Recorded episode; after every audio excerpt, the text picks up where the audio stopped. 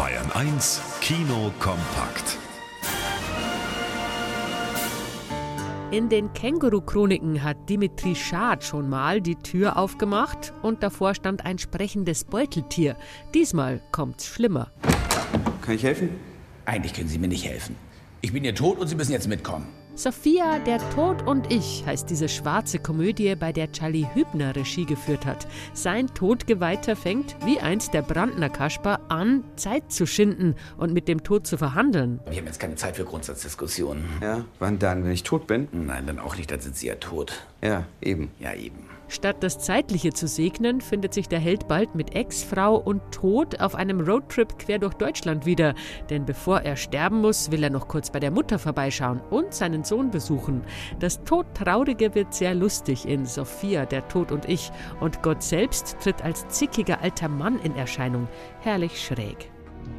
Für Fortsetzungen hat sich Denzel Washington nie interessiert, außer in einem Fall. Den Equalizer spielt er nun schon zum dritten Mal. Als ehemaliger Elitesoldat Robert McCall sorgt er in dieser Actionreihe außerhalb des Gesetzes für Gerechtigkeit. Und im dritten und finalen Kapitel tut er dies nun in Süditalien, wo er sich gerade beginnt, in einem idyllischen kleinen Städtchen heimisch zu fühlen, bis er merkt, dass die Mafia seine Mitmenschen tyrannisiert. Was auch immer es ist, was du und deine Freunde tun, tut es woanders. Du warnst mich? Ich bereite dich vor.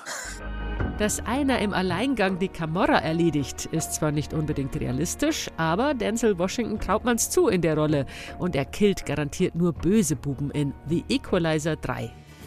Wir sind gewohnt, dass im Supermarkt jederzeit alles verfügbar ist.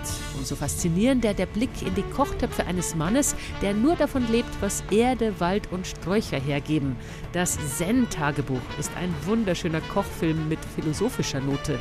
Denn die Hauptfigur, der Schriftsteller Tsutomu, hat das Kochen in einem japanischen Zen-Kloster gelernt, im Einklang mit der Natur und den Jahreszeiten.